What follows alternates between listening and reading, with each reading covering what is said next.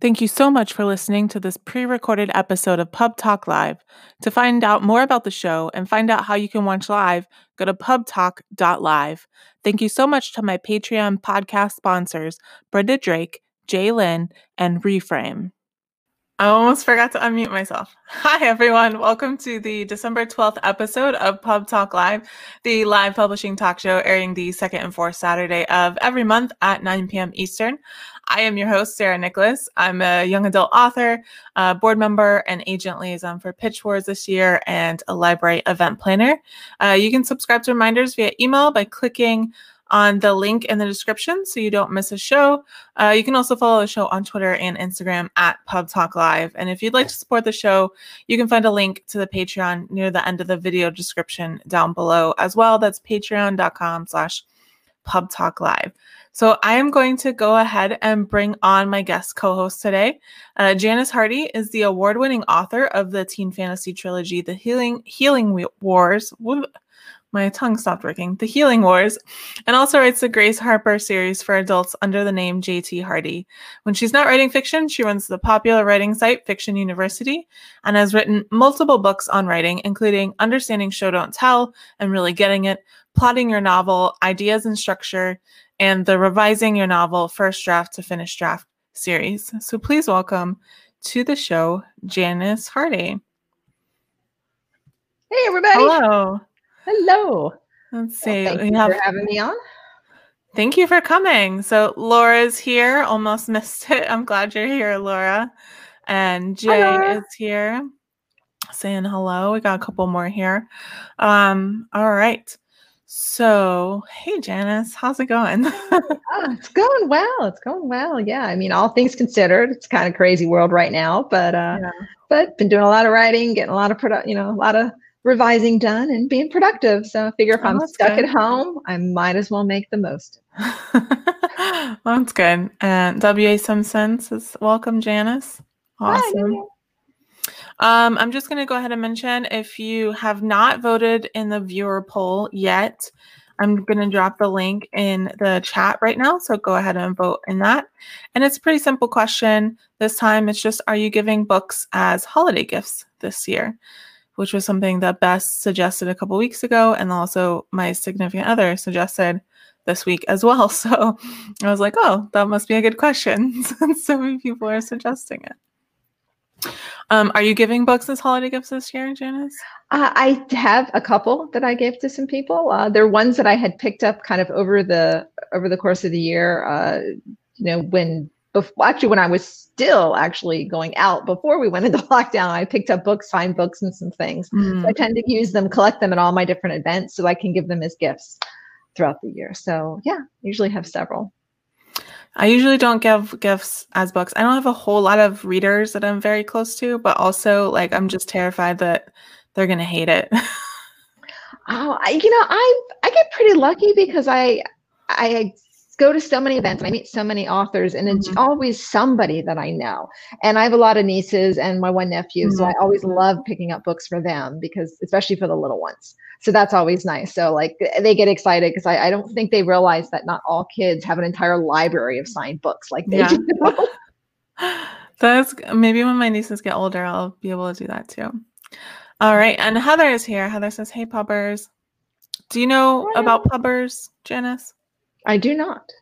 So that's th- what kind of the um, regulars around my channel call themselves. They they named their own own little fandom community um, last late last year. So yeah, that's great. yeah, super great. Um, it was really touching when that happened. All right, so we're gonna go right into news items. Um, you may have heard this happen like right at after the last show. So this is a little bit almost two weeks old news.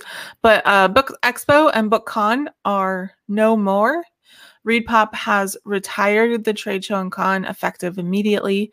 They will, quote, explore new ways to meet the community's needs through a fusion of in person and virtual events that will reach larger, larger audiences than they ever could before. The ReedPop team is actively engaging in conversations with publishers, booksellers, and other partners, and with their feedback and ideas, they will continue. They will together agree how to best rebuild the events in the future. End quote. So um, it's ending, but it looks like they're going to probably replace it with something. So probably not like really totally ending. yeah, figuring out what to do with it. Well, I mean that's tough for everybody these days. Is how how do you move everything virtually? How do you adapt to to not being able to have huge crowds and stuff? So I mean, it's especially something that. Uh, the size of book expo it's probably there's so many more moving parts mm-hmm. I, I, mm-hmm. imagine that it is is much more difficult to figure out how to take that virtual than it would be for your standard conference so. yeah definitely i think it's going to be really hard to it would be really hard to virtually recreate a lot of the reason why people went to events like that, which is like mm-hmm. not necessarily the programming, you know? Yeah, exactly. I feel like trying to do Dragon Con online. That would be crazy, right? Can you imagine? Yeah. They did it online, but yeah, it was I mean it's it's panels different. and stuff. Yeah, it's definitely a different thing. You miss half of it. So Jay is sad. Jay has went every year for the past four years. Wow. I've never been. Wow. Yeah. All right. Uh, Next tidbit. Let's see. Move on. On to me. Okay. yeah. Uh, so, uh, ebook distributor Draft2Digital announces they're doing payment splitting, which I think is great because this was something I was wondering about. What happens when you have collaborating authors? Like, how do you deal with paying and, and just the hassle for the splitting the royalties? So now they have a new tool that allows authors and contributors to collaborate on projects without having to worry about managing the royalties. So it will assist authors in everything from the tax interview into managing percentages for splits with any of their work. So if you uh, are out there and you have, you know, you are collaborating or, or you thinking of doing like an anthology or a group group book or something like that and you're trying to figure out how to do the do the money and the math and the finances definitely look into this new tool i think i think this is something that's going to be very useful for a lot of authors out there yeah, for sure. I actually um I worked with a group of four authors and we self-published a continuity. It was one book, you know, it was like five mm-hmm. stories mm-hmm. in the same book. Oh, and that was one of the most annoying things about it was um, we had to form i forget what they call it it's like a special tax designation specifically for things like this but mm-hmm. like you know we had to like form that with the irs so that one person didn't get stuck mm-hmm. with like all the reported income. Yeah, it was a mess. It wasn't fun. So I'm super glad they're doing this. So, I know I could, that in the future. I, you know, I don't even have that yet, but I was excited about it because I know there's I have friends that were like, oh, we should do something together, and it just it just really it's one more thing to make indie publishing and to actually make collaborating with with your authors and other friends mm-hmm. easier. So I thought that was really nice. Maybe we'll do another one now that now that it's easier. Right? All right, we have some a little bit of like insider baseball publishing news for the next piece. The Association of Authors Representatives, commonly referred to as AAR, uh, is an organization for literary agents. They changed their name to the Association of American Literary Agents in order to better reflect its membership They've also created in this process a new nonprofit arm called Literary Agents of Change, which will provide stipends for interns and a mentorship program for historically underrepresented groups in agenting. I honestly, I I know it's like a weird thing, but like I love the name change because no one ever knew what AAR was. so now it's clear. it is clear yeah, no, that definitely makes it better, especially if it's literary agents versus authors representatives. Yeah, you would mm-hmm. think that that would be something for authors, not for agents. But now that I'm sitting here looking at this, I realize I never realized actually what AAR was either. I guess I think I always thought it was authors, not wow. agents. yeah. So yeah, I mean, it never dawned on me, but you're right. That is a much better name change. Yeah. I appreciate clarity in an organization's name. absolutely. Absolutely. Ah, so let's see. So some other fun news. The uh, Independent recently wrote about the changes in reading habits and general preferences since we've all gone into lockdown. So obviously books about isolation, such as Sylvia Plath's The Bell Jar and Gabriel Garcia Marquez's novels 100 Years of Solitude and Love in the Time of, of Cholera were among those that saw the biggest rise in sales, which you'd think people would want happy, cheery books, but no, misery loves company, right? Uh, streaming services also saw an uptick in pandemic movies, such as 28 Days Later, which is really funny with the vaccine, uh, Contagion, and Outbreak. Now, as someone who loves those kind of movies, I, I that part I understand a little bit, but uh, yeah, I think we watched some disaster movies too over over this year. But uh, but yes, so it is nice to see that reading is up. So it is no surprise that reading is generally up since everyone is stuck at home. Uh, it, there's a bigger uptick with uh, people with children, but people mm-hmm. are also rereading their favorites and indulging in books that they know bring them comfort. So it's you know they have a combination of looking for fun things and then also returning to those things that you know are going to make you happy, which is yeah. I think is a great idea. Um, it's so as you were talking about this, I was thinking I see a lot of people on social media. I haven't had this issue. I don't know if you have, where they're talking about um, watching TV shows, watching movies, or reading books, and they're having like a, a reaction to seeing so many people in one place, so close together, like hugging, and you know uh, when characters go to a bar, they have like this anxiety because they're like, that's not safe. You shouldn't be doing that, even though it was made before. Um, I, totally. So I wonder if that influenced it because people are like stressed out by this.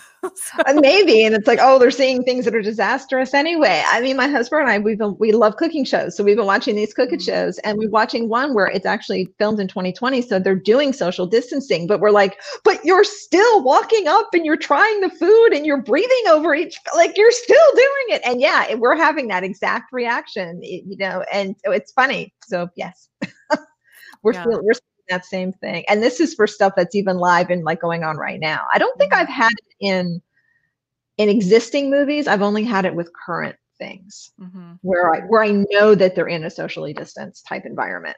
Yeah. But it's interesting because I mm-hmm. wonder because that makes me think like if people are rereading, maybe it's because it's like they don't have that reaction because they saw that before, so they didn't you know, never initially had that reaction, so it's safe for them. Probably safe, yeah. And I think you want familiar with everything out of whack. You know, if, you, if you're feeling very unstable about things, being able to go back to something that that you know brings you joy and that you know is comforting, and then there's no surprises. You know exactly what's going to happen, even if there's crazy bad things in it. You know what's going to happen, so it's not going to like hit you out of the blue or something. Makes sense. Yeah. Um, all right. So we have this next piece of news made me really sad. Which is funny when you hear what it is. Um, so the Bad Sex in Fiction Award has been canceled for 2020. The oh, judges canceled the award because they felt, quote, the public has been subjected to too many bad things this year to justify exposing it to bad sex as well. that is funny but sad. Yeah.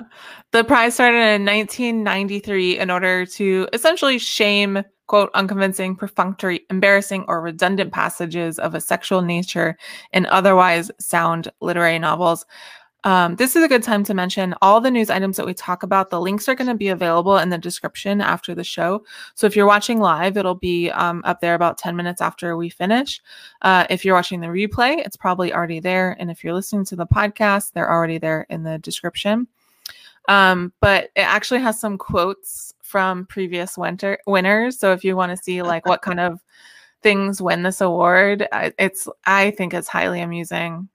Um, it's worth checking into.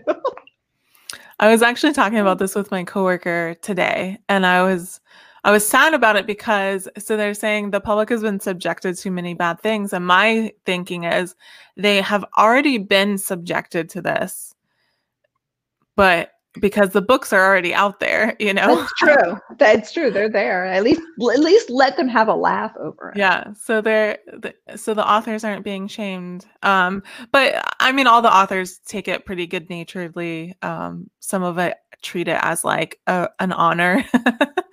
so yeah. That's funny. That's cool. Oh.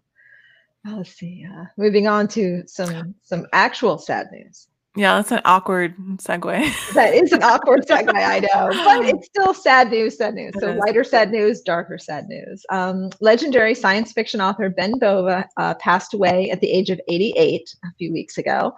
Um, he is was a scientist, a Hugo Award winner, a prolific science fiction author and editor. Uh, ben Bova passed away on November 29th due to complications from COVID and a stroke. He was the author of more than 100 books, as well as the editor of some of the genre's best known publications. Uh, Bova's best known works involved plausible sciences about humanity's expansion into the universe, looking at how we might adapt to live in space. And I believe Sarah had some things to yeah. add about this. Well, so have you met him? Did you meet him? I never got to. Never. Okay. Yeah, so I've met him several times because he actually lived in Florida, um, and so he would come to like some of the smaller like science fiction conventions, um, mm-hmm. like Oasis and Necronomicon, and um, so I was even on I think two panels with him, mm-hmm. and I remember like I saw his name and I was like, wow, he, he's like a legend, like that's a big deal, you know, and um and then I met him and he was like so chill. And I mean, I don't want to say anything bad about other sci fi writers, but you know, sometimes the big ones, like they have a certain aura about them, right? Um, and he did not. And I, to the point where I was like, is it another Ben Bova? oh, that's fun. It's like, wait, you should be, you yeah. should be, have a lot larger head on yourself. Wait a minute. Oh, that's we, funny we did a panel on on publishing and um, someone had asked him directly a question about editing. I was there as aria my pen name. Mm-hmm. and uh, he was like actually i'm going to ask aria to answer that because i think they would know the answer better than i would. And i was like that's very gracious. Yeah, yeah. Well, he was nice he was very gracious Mm-hmm. That is nice to hear. I mean, it's always, especially when you then there's an author or an actor, anybody, any celebrity or somebody that you like and you admire, and then to find out they're just generally a wonderful person on top of it, it just makes you happy. Like I don't want to hear anything horrible about people that I like, who I, whose work I like and admire, because then it's difficult to enjoy their work. Mm-hmm. After that, if you know they're a terrible person, so it's nice yeah. to hear someone of Bova's stature and talent was truly a genuinely good person. That's nice. Yeah, he was funny too. So definitely will be missed. Um, all right. So iconic Denver bookstore, the tattered cover has been sold. Entrepreneurs Kwame Spearman and David Back purchased the Laura, I see our comment, purchased the bookstore and formed an LLC with a diverse group of investors and advisors, including the retired CEO of the American Booksellers Association and John Sargent, who you may know as the outgoing Macmillan CEO.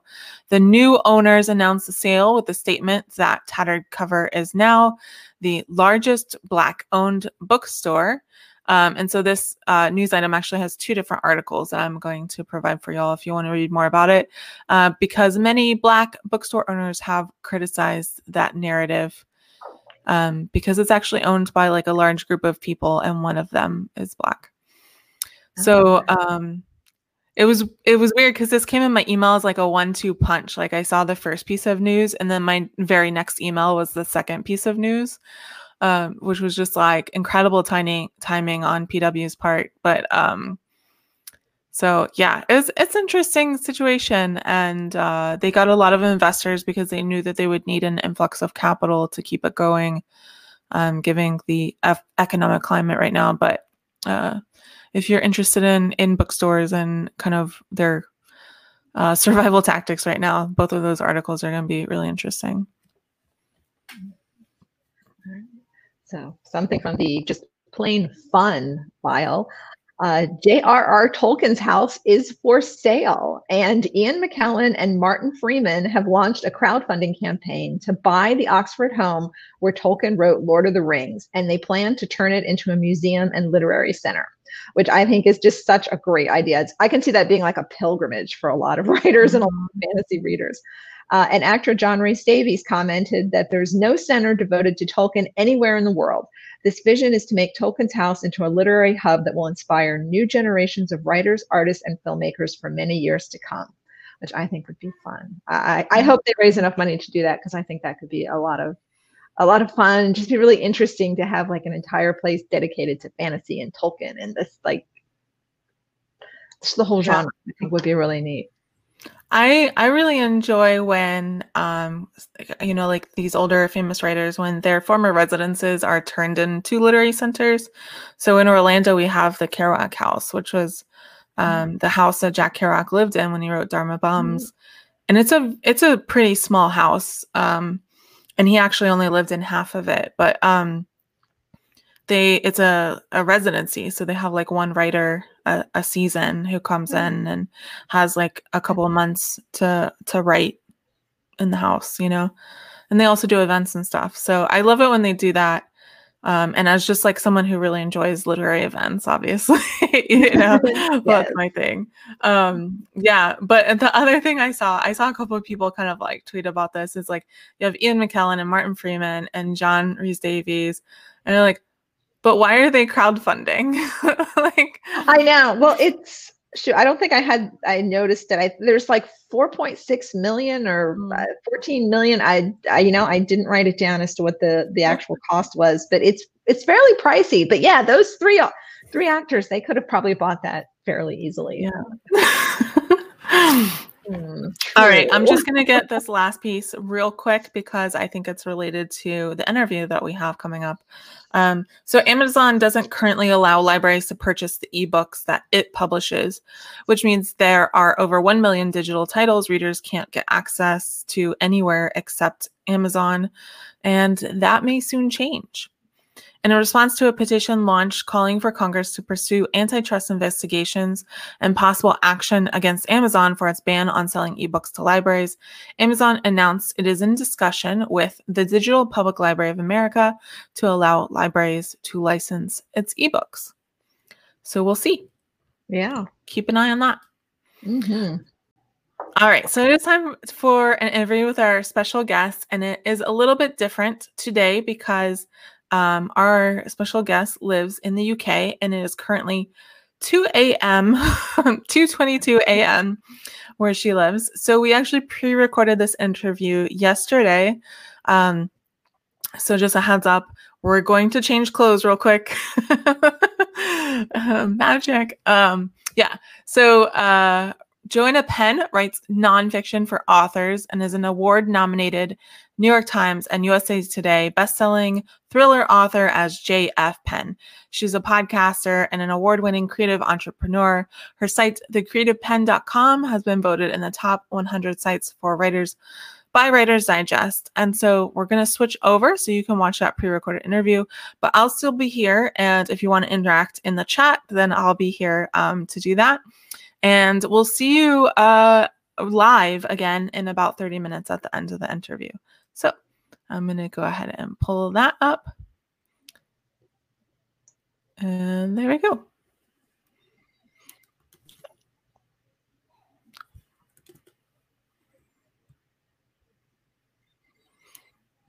All right. Hello, Joanna. Welcome to the show.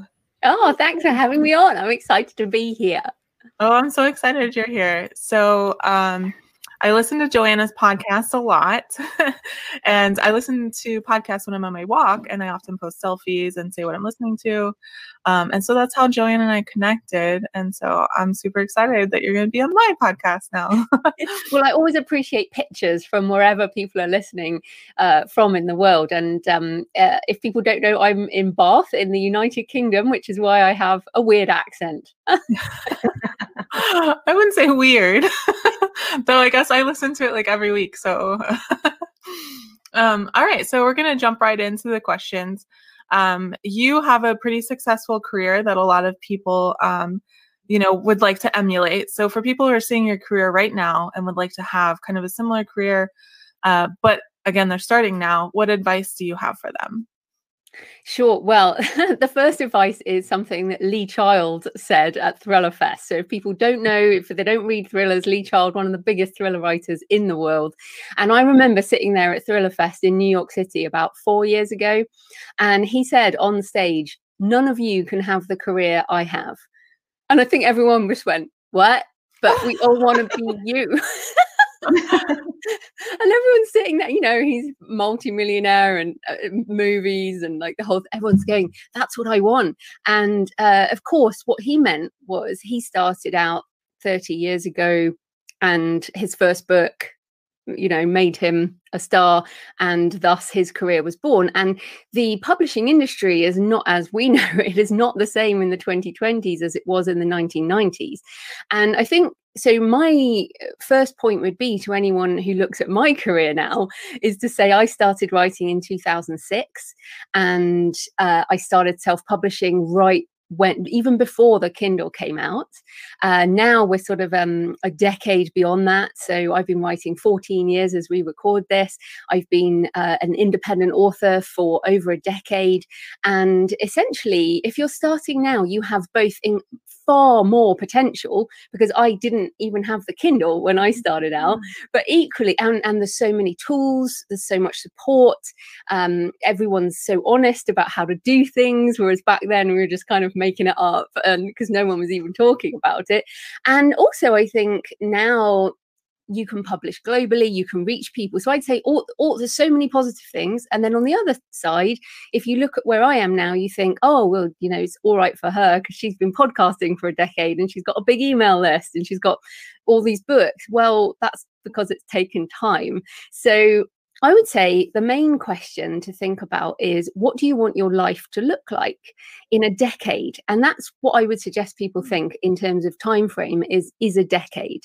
So it's not going to be that first book that probably launches your career it's going to take time it's going to take practice in both writing and marketing and also discovering who you are discovering your writer's voice and also discovering whether you want to do this as a business. So i'm an artist but i'm also a businesswoman and many people discover they don't actually want to run a business as an author anyway. So those are lots of things to think about but the main thing is to consider what do you want your life to look like in a decade and then what are the steps that you can take to get there? And probably number one involves writing. We were just talking um, before you came on about how uh, we're doing like a whole bunch of things that aren't writing and like how to balance. So yeah actually that that goes transitions so well into the next question uh, because my question was uh, with the new year upon us what are some things that authors can do to kind of get a jump start on 2021 and kind of a side thing to that is do you go into the year with a business plan and what you're going to do for the year or do you just kind of wing it? Or you know like how is your structure? And i guess that kind of falls right into that 10 year plan because you can figure out what are your goals your long term goals your short term goals you know how how do you handle that well, actually, it's really funny because as we record this, I'm, I'm just going to have to do product placement because this book came out yesterday, which is yeah. your author business plan. it literally came out yesterday, and I published the audiobook today. Uh, so, and what's interesting is I I have had a business plan since 2008, pretty much, and every year I do, and I post on my blog. It's been on my blog every year mm-hmm. since 2008. On the December 30th, 31st, I post a roundup of my year. And then on January the 1st, I post my goals for the year. And then my community have kind of ended up posting comments about that you know things. And some people look forward to posting that every year. And the, the reality is that every year we set goals and every year we don't hit those goals and we hit other goals. So for example we're recording this at the end of 2020 who would have thought a pandemic would come along? I mean really. So there were lots of goals that possibly people had this year that were impossible to hit. So, for example, I like traveling, and that was pretty impossible to do. Uh, so, my business trips didn't work my speaking didn't work my research trips didn't work but i th- you know this business plan book is a good example i didn't plan that book so i just thought mm. well i guess this might be useful for people and thus it came out of another lockdown where i didn't have anything to do but but right. but what i would say in terms of preparing for the year ahead i like to boil it down to two really easy things. So the first one is you need two blocks of time if you want to do this seriously. So if you want a career as a writer, if it's not just a hobby, so you need two blocks of time. Um, one which is your writing time, your creative self and your other one is your business head so that's marketing business Mm-hmm. email money all the things that we have to do to run a business um, so the reason those you need i think you need two blocks of time is those are two different heads you, you know i definitely have two different heads on if i'm writing fiction yeah. or even if i'm writing nonfiction versus doing my month end accounting, for example. Um, so, what I would say to people is when I had a day job, so I had a day job between 2006 and 2011, so five years while I was writing sort of my first six books and building up my website and all of that. So, I would get up at sort of 5 a.m. and I would do my writing in the morning before work. And then in the evening, I'd come home and I basically cut out TV for a few years. This was before Netflix got really big. So, it was probably easier back then. But basically the morning time was creation time and the evening time was business and marketing and all the things I knew I had to learn to make a success of this because I was always going to be a success. I intended that from day one. took a while, but um, you know, I had that plan. And now, of course, I'm full time, so I will spend more time in a day. So the morning creation, the afternoon for business. Um, and what I would say to people is wherever you are in your life, cycle. So, you know, maybe you've got kids and so you need to get up before the kids, or maybe you write at night when the kids have uh, gone to bed. Uh, you know, the, you have to find the time basically. But in order to think ahead for 2021, that's the first thing is when's my creation time? And when's the time I do business and marketing. And it doesn't have to be every day, but those are two blocks you have to figure Mhm. out in order to do this. And then the second thing is to put it in your calendar. so I Mm. use I use Google Calendar uh, on my phone, or obviously syncs with the various devices. And I every day I have well not every day most you know weekdays I'll have my creation time, and then I'll have you know stuff like this goes in in the afternoon where I'm working on other things. So, like today, I spent a lot of time publishing audio books, and most of the week, I've been up at 5 a.m. recording audio books because before the noise of the world. so, that's kind of how I've done it. For, for the last you know 14 years and how i still intend to do that and how you listening can get started uh, even if you don't have loads of time you just have to find those two blocks That's interesting. So, I completely side thing, but you you said something that that piqued my interest there. So, you record your own ebooks, uh, or you audio- you- oh, audiobooks, your own audiobooks. You'd re- do your own recordings on that. Yes, so for my non-fiction, I record my own non-fiction. Um, Mhm. there- there's a couple of reasons why. One, you know, uh, do you listen to audiobooks, Janice? I do not. I should, but I do not. And- But that just I I have a lot of friends who do audiobooks and and they you know I keep hearing when they do uh the auditions for their readers and everything and I've been hearing those recently and so I've been very curious in it. So I was surprised when you said you did your own. I was like, "Oh, that's neat" because they always say don't record your own things. But I guess since you are a speaker and an educator anyway, that it makes sense for you to do your own nonfiction. Yes. So for non-fiction, many listeners. So I I listen to a lot of audio. Obviously, Sarah does as well. Um, when you listen to non-fiction, it's actually much better to hear the voice of the author a lot of the time. So a lot of non-fiction will be recorded by the author. Fiction, not so much. Uh, I've recorded a few of my short stories, but I hire professional narrators for my fiction. Um, but also, if you're a podcaster like I am, then people know your voice anyway. And so it's almost like they expect to hear your voice, and it's a form of marketing. So some people who enjoy my English accent will want to hear me reading um, the audiobook with my voice. Um, so, yeah, the the advice is not necessarily oh you should record your own audiobook it is it is a skill and i got voice coaching. I've actually written a book called audio for authors which you know gives loads of tips on that. But i am so grateful for doing it it's a obviously you make much more profit if you record it yourself. You're in control you've got the nuance and also it's a great form of secondary editing. So um and also my writing style has changed even for fiction. Like i got a few reviews with my latest book tree of life saying you know since you've moved to writing for audio which is what i do now. Writing for audio is very different to writing for readers. Um, so there's a lot of things there you have to think about and it makes your writing not more poetic but more you know lyrical because you know it's going to be spoken aloud. So that would be a tip um you know craft wise for people as well is really to consider some tips around writing for audio because audio is a sort of really big thing now.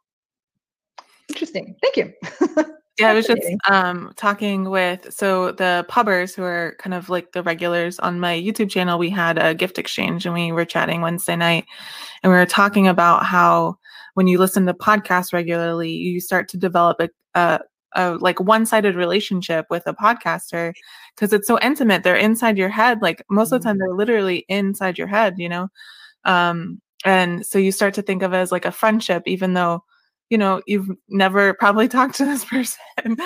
um, Although it's funny, I actually said to my husband the other day, of course, my husband doesn't listen to my podcast, and my family, you know, and my family, they don't read my books, whatever. I think people who've been listening to my podcast for like a decade probably know me far better than my family because I talk, you know, you, you listen, Sarah, you know, I talk about all kinds of things yeah. that, you know, I wouldn't necessarily talk to my family about. So it's actually quite I, I totally agree with you. And what's great, I mean, if people listening are interested in doing audio, doing podcast interviews, I mean, it's such a great way of book marketing now.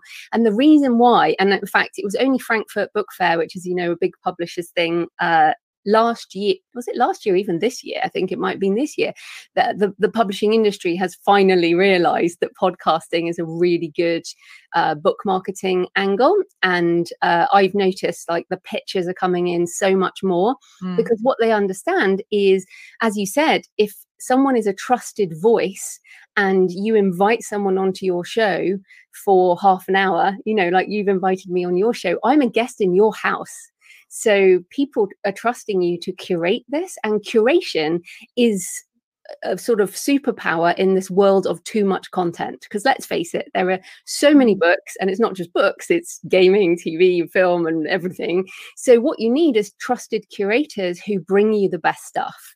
And that's why you, you know, everyone picks a few voices to listen to and that's who you trust. You know i know janice with your um, fiction training you know people come to you to and as a trusted source for that in information. So that's what we've got to realize as authors you know if you're listening who are you going to pitch to go on their show? And uh, you know as if you start a podcast it can be quite um it's a trusted position and you can't abuse that trust i think I've found a, a, lot of people to follow from your show. Um, one of my favorites is Lindsay Buroker. Yes, Lindsay's yeah. fantastic. Yeah. Well, oh, clearly, I need to start listening to podcasts. I'm missing out. I do. I know. I'm missing. I'm behind the times on this one, but I will have to change that for sure. Well it's funny i think um, the the difference of course is that you can be doing other things and listening to podcasts and audiobooks whilst doing other stuff. Mm-hmm. and uh, like i i haven't read a blog for many years now. I've been listening to podcasts for a long time. And you know i often talk about this you know you can't actually reach someone like me as a reader unless you're an audio because i only find information from audio. Um, and that, that's pretty much how i consume now and there's a whole load of people who do that so it's a really it's, a, it's definitely a booming yeah. area. Yeah i listen to podcasts when i cook.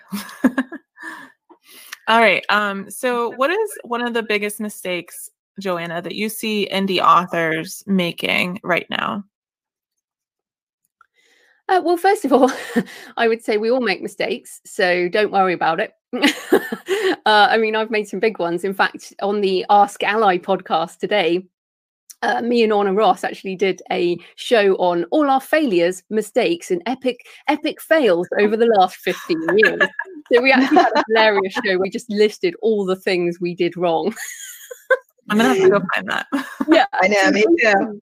That is not it, it's going people you're going to make mistakes that's part of learning Pro- possibly the best thing well one of the best things many great things about being an independent author one of them is you can just upload new files so if you feel like it's a massive mistake to upload a file with some typos in, whereas we know traditional publishers do this too, or if you feel like, oh, my book cover, oh, it sucks, you know, I didn't realize it at the time, but it actually sucks, don't worry, you can upload new ones.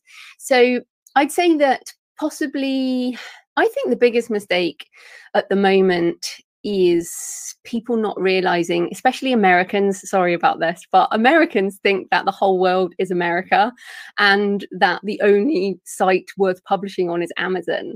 And so I feel, as obviously in, in England and people in the English speaking world who are all over the world, uh, and having actually sold books in over 150 countries now, which is just mental. It, the biggest mistake, yeah, I mean, the biggest mistake is not thinking globally because the power, I mean, this, this show, uh, do you know where your listeners are, Sarah? Yeah, um, actually, I do. Well, the regulars because we interact so much. Um, but we have uh, one person, especially from Australia, who tunes in every week. So yeah. There we go. Well, there's an example. And probably if you look at your demographics on your YouTube, they'll be from all over the place. And, you know, my podcast is downloaded in 220 countries. Oh. So the fact is, if you publish a book only in one country, or if you sign a traditional publishing deal in one country, then please put your book everywhere else so that everyone else in the world can access it because this is online marketing. Podcasting is online marketing. Twitter is like Facebook. These are all online marketing channels. And one of the main reasons people pirate books is because they can't actually get it in their own country. Like I remember, I mean, obviously I'm a book lover. I, I spend all my money on books. I just love books. Um, but the only time I ever thought about piracy was when um, the Four Hour Work Week by Tim Ferriss came out, like a long time ago now, over a decade. Mm-hmm. And it, and I was living in Australia and they didn't release it in Australia. And he was mm-hmm. doing, I was listening, you know, listening to interviews with him and I was like, well, why can't I get this book? What is going on? And that's when I kind of discovered how publishing and territories work. But as independent authors, we don't have territories, we have languages. So the fact is, people speak and read English all over the world. So please, uh, independent authors and traditionally published authors, I mean, I'm always saying this to, to TradPub authors check your contracts. Perhaps you haven't signed World English. Maybe you only signed mm-hmm. US Canada. And if you only signed US Canada, self publish in the rest of the world. All you need to do, you know, you can go on Amazon KDP and you can go on Kobo, Draft2Digital, all these sites and uh, put your book out there for the rest of the world. And you don't know where your readers and listeners are going to be. So, and I think this is only going to get bigger. So I recently read a book called 2030, which is just fascinating. And, you know, the biggest digital growth is outside the US because mm. obviously the US is a mature digital market, but the pandemic has made these new markets kind of accelerate uh, big time into digital. Mm. I've certainly had the best year of sales in a long time, and a lot of people have because our all these people are just arriving on the internet and buying books on their phones. So, I, what I would say is, I know it's been a tough year, but it's very exciting for uh, digital publishing. For um, so, yeah, check your rights, and uh, you know whether you're independent or traditionally published. Look at what you can publish in around the world and do it. Like it seriously, it's not hard. You've done this, Sarah, haven't you? Yeah, I've I've done it to an extent. Um, I've been focusing on traditional publishing the last couple of years, so it's like a little uh, different. But yeah, um, I I get one sale almost every month in Denmark. Ooh, lovely. okay. Well, that um, segues perfectly into Janice's. Perfectly question. into the next questions. Yeah. So you've been, you recently uh, on your blog were writing and talking about scalable global author business. So, like, what are some people uh, for authors who want to take that next step into going into global? Like, how would you suggest they start? Like, what are some tips for them to take their their author business and scale it and go global? Well, as I said, like it really isn't it, you don't really have to do any more than what you're doing. So, um, you know, if you publish on Amazon KDP, for example, there is a place where you can tick worldwide rights, which I do, mm.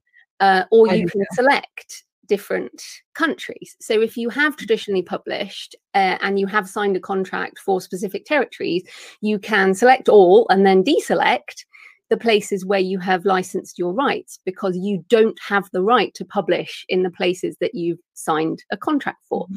But I bet you, like, if unless you've signed World English, all formats now and to be invented for the life of t- copyright, which is surprisingly common and a terrible clause, please don't sign that.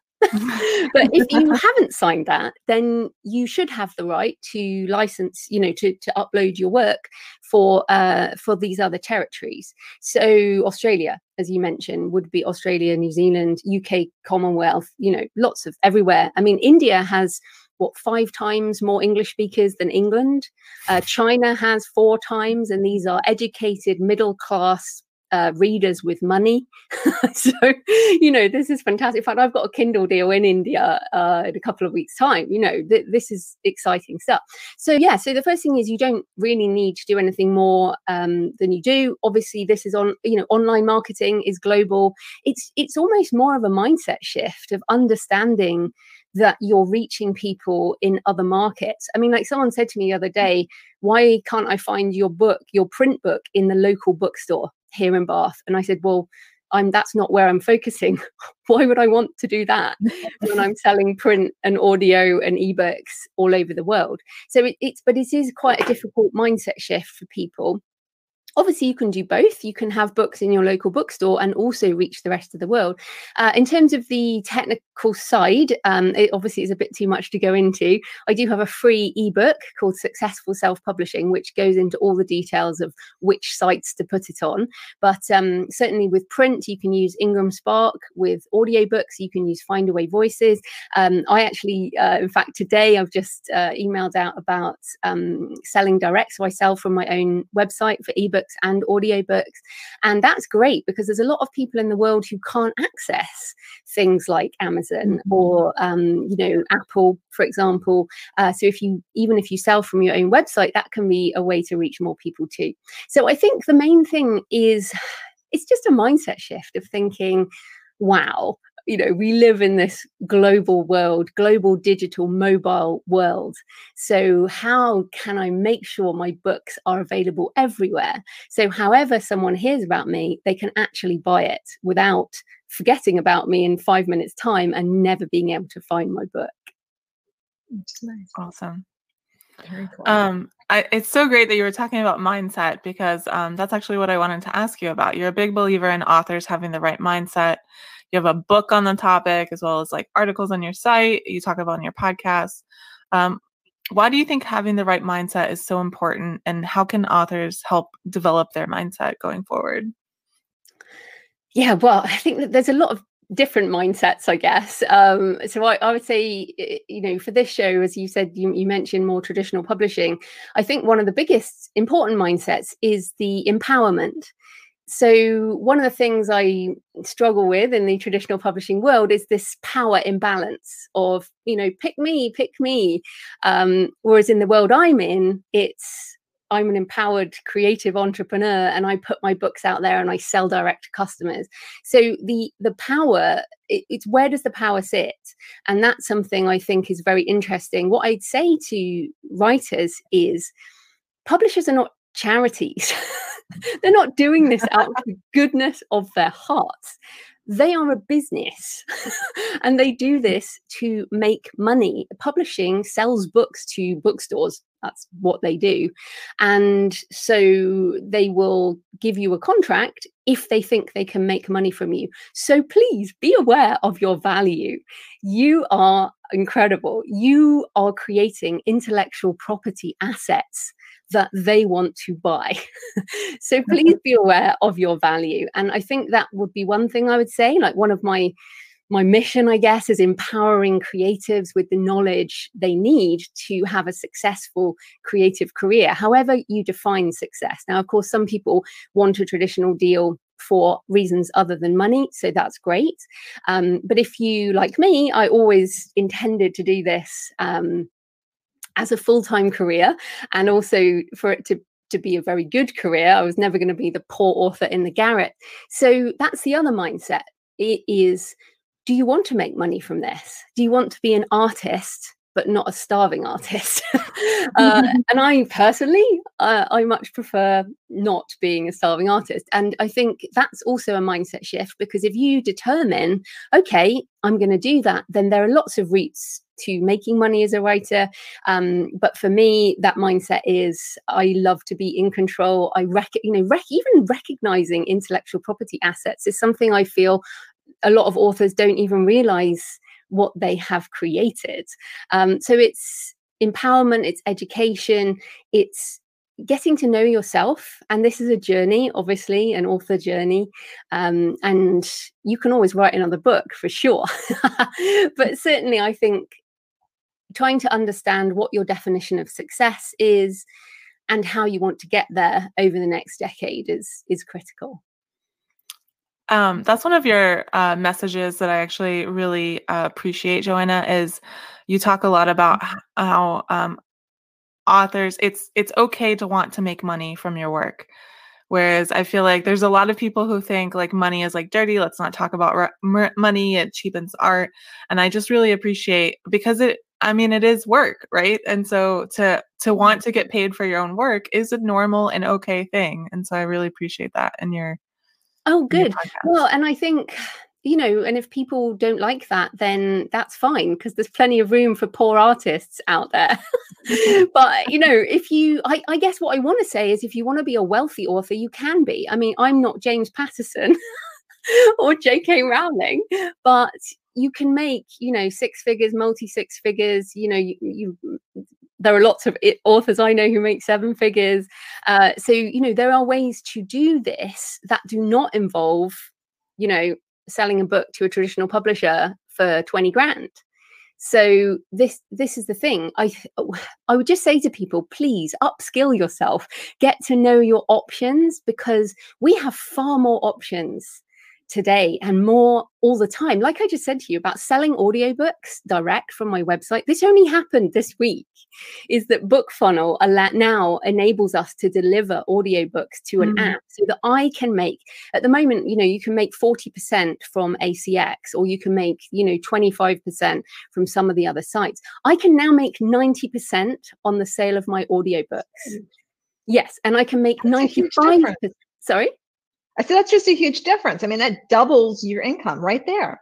It's amazing exactly. I can make i can make 90% uh, 95% on my ebooks. Now most authors are signing contracts for 25% or 50% on on ebooks. So this is the thing. If you understand some of the economics behind selling books to readers it can become a very exciting world. And do you know what? I've got to come back to the art though. I mean on my wall it says have you made art today obviously you can only be a wealthy author if you are producing art that people want to buy.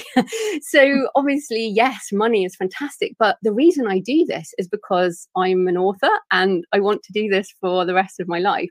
And so the only way to do that is by being successful. Otherwise, I mean, I've been doing this long enough that I know most of the people I started out with have left the industry. Mm-hmm. because of disappointment or not enough money or just not making it. Um, so it's do you want to take control of your author career and make it a success in that way? Awesome. All right. We are almost out of, out of time. So I have one more question that I ask every guest on the show. Um, and so that question is What is the most important book you've ever read and why? Uh, defining important, however, you want to. yeah, I mean, it's a it's a really hard question. I mean, I read I'm probably four or five book a week person. I just read all the time. Uh, but I was thinking like eh, well, given what we've talked about, then I'll go with a money book. Uh, it's a book called Rich Dad Poor Dad. Have you heard of Rich Dad Poor Dad? Mm-hmm. Yeah. Uh, by Robert Kiyosaki, originally self published and now one of the best selling money books of all time, like multi, multi millions sold. And the reason why that was important to me, and I read it probably around the year 2000 is that it talks about the difference between you know the rich dad and the poor dad and the poor dad was very highly educated but knew nothing about money and the rich dad knew about business. And i was i went to oxford university. I'm a very highly educated person and i thought i knew stuff but i did not know this. I did not know some of these fundamentals about money. And that book really started my journey into business. I started my first business soon afterwards and uh, few businesses failed as they do before starting the creative Penn limited um, around 2008 and so that book rich dad poor Dad by Robert Kiyosaki. It's a way in if you don't know anything about money and perhaps I've made you feel uncomfortable then I'm glad. Then Rich Dad Poor Dad is a good way to start your money journey. And I do actually have some more recommended books at thecreativepenn.com forward slash money books because I feel like this is an area that does not get discussed enough and authors are not educated enough in. You know, uh, I have a, obviously I have a course on how to write a novel. Janice, you have lots of information on how to write fiction, and there are MFAs and there are this, that, and the other for for the craft but the business of being a writer is not so much uh, talked about. So, yeah, that would be a book that definitely set me on a particular path. And so I hope that helps people. All right. Joanna, thank you so much for coming today and pre-recording so we can I know like it's it's gonna be like 2 a.m. when the show airs where you are. I'm up for you. so I'm glad we can make it work with your construction and everything going on. So um, thank you so much. You can find Joanna's uh, website and social media info in the description down below. And I'll add that money books link too so people can have that. Um, Fantastic. Yeah. Well, thanks so much for having me. This has been great and lovely to meet you both. Yeah, you too. Thank you. Wonderful.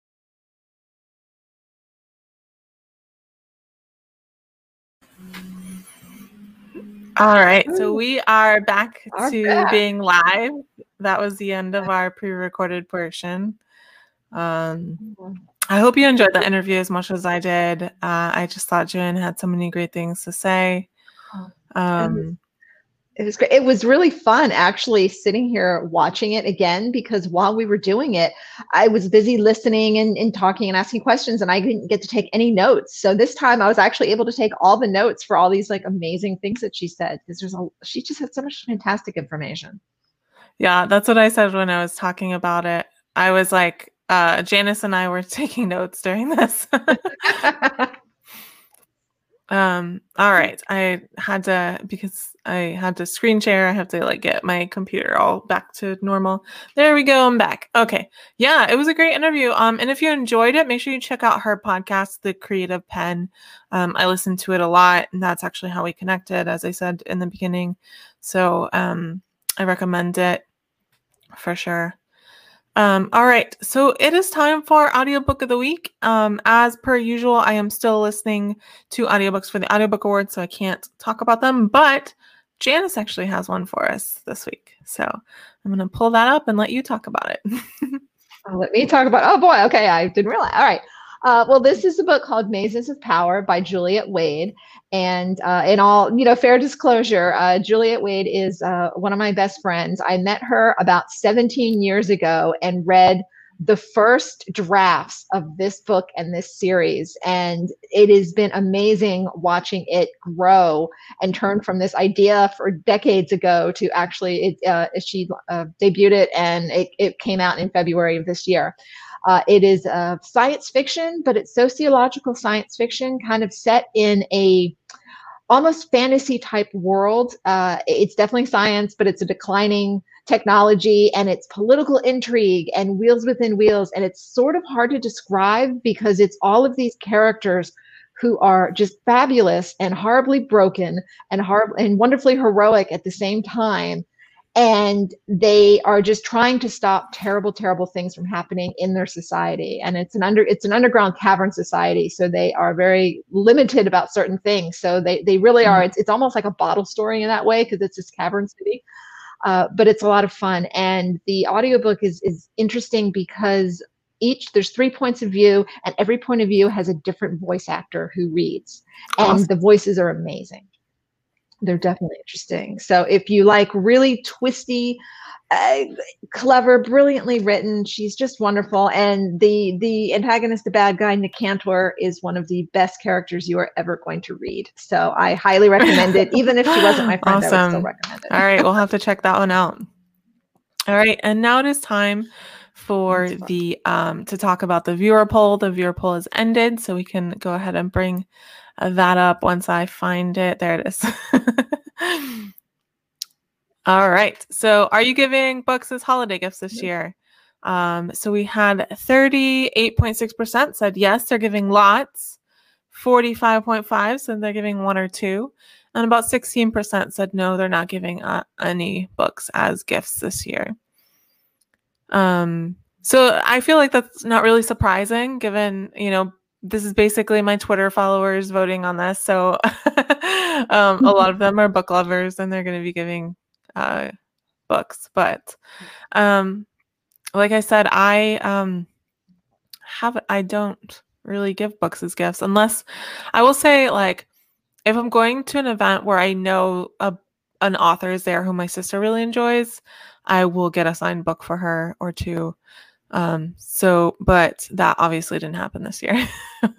yeah, nice stuff. Yeah, it's tougher to get books, random books for people. You know, like unless you know it's an author that they like, or it's something you've heard of, or it's something that you just know that they're going to like. I mean, mm-hmm. if you're mm-hmm. really connected with someone with a particular book, but yeah, they're so they're so personable, or so personal, and it's uh, yeah, it's it's hard to do it, but I remember one year for a work exchange, I had asked for the book The Alchemist, thinking of the the Nicholas Flamel series. Oh, That's like you know that one. It's I think it's like mm-hmm. upper middle grade. Yeah, um, and the um the person who was gifting me the book, I mean the gift, um, they got me the um what I can't remember the name of the author, but it's like it's not that. It's let me pull it up real quick. It's it's like it's a really popular book. A lot of people read it, but it's not anything. Um, Paulo, I don't know how to say his last name. C O E L H O. Um, which is a very very adult, very kind of like dense um literary book, which was not very what I was expecting. Very different. Yeah. Was it good? Did you? No, I shouldn't put you on spot because if it wasn't, then that'll be bad. So she doesn't follow me on YouTube, so no, I didn't read it. um that's fine all right so um yeah that's all that we have for you today uh janice thank you so much for coming on the show um and doing you kind of did like twice the work as my usual guest co-host because we had to do the two different events it was kind um, of fun though I mean, yeah. I like that. I, I would not have like watched it again and got all. So it was like having double duty. I got to like do it and then enjoy it at the same time. So it was actually, oh, I think it worked out well that way. yeah. Um, and Janice's info is also in the description. Um, the uh her blog, Fiction University, right? Fiction University. Fiction University. Okay, good. I got it right this time. Um, I keep trying to say Writers University for some reason. Um, but yeah, Fiction University is a great site, and it's kind of my go-to. Like whenever someone um, has asked a question, like at the library or whatever, about like a very specific craft topic, um, I usually go to your site and like just search for the topic and send them the articles because it's it's way better than like I could explain it. So that's what it's there for. I mean, there's like three. I think I I think I finally broke 3,000 articles. I mean, I've been doing it since 2008. And it's, I always say, if you can't find the topic or an answer to the question that you're looking for on my site, please email me and ask me what it is because I am running out of things to talk about. So, yes, please just, I'm always happy to answer questions from writers. And, you know, that, that's why I do it. This is my way of paying all the advice and all the help people have given me over the years when I was starting out. This is my way of paying it forward. Nice. So it's a labor of love. Yeah, definitely check out her site because I um I think it's great. I subscribe on my little blog reader on my phone. um, all right. So Janice, I'm gonna say goodbye to you and just close out with a couple announcements. Um, thank you again so much. And thank you. Bye. Oop, I cut her off. My bad. Um, all right, so if you enjoyed the show, don't forget to like and subscribe right down there so you don't miss another episode and tell your friends because that is how they find out about shows like this. Uh, you can also subscribe via email by the link in the description.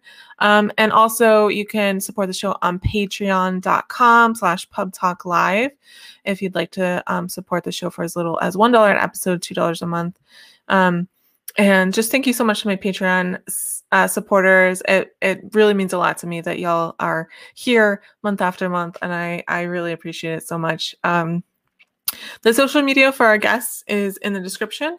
And upcoming on this channel, we have Wednesday write-ins every week at 8 p.m. with Bess Carnan. Um, and then next Saturday, December 19th at 9 p.m., we have Agent Chat Live with Amy Giuffrida of the Jennifer De Chiara Literary Agency. Um, and so that's the regular time, Saturday at 9 p.m. on the off week. And then uh, this actually was just decided like during the interview that I showed Joanna. Um, the special guest for next Pub Talk Live on December 26th is going to be Reba Gordon, who is a um, a, a librarian at a school. And so we're going to be talking a lot about what she does and and how she chooses books and how she recommends books and how she interacts with the kids about the books and that kind of stuff. So it'll be really good especially for people who write uh, young adult and uh, younger fiction. Um, so hopefully we'll see you coming back for that one. Thank you so much for watching. Everyone stay safe wash your hands and i will see you next time. Thank you. Good night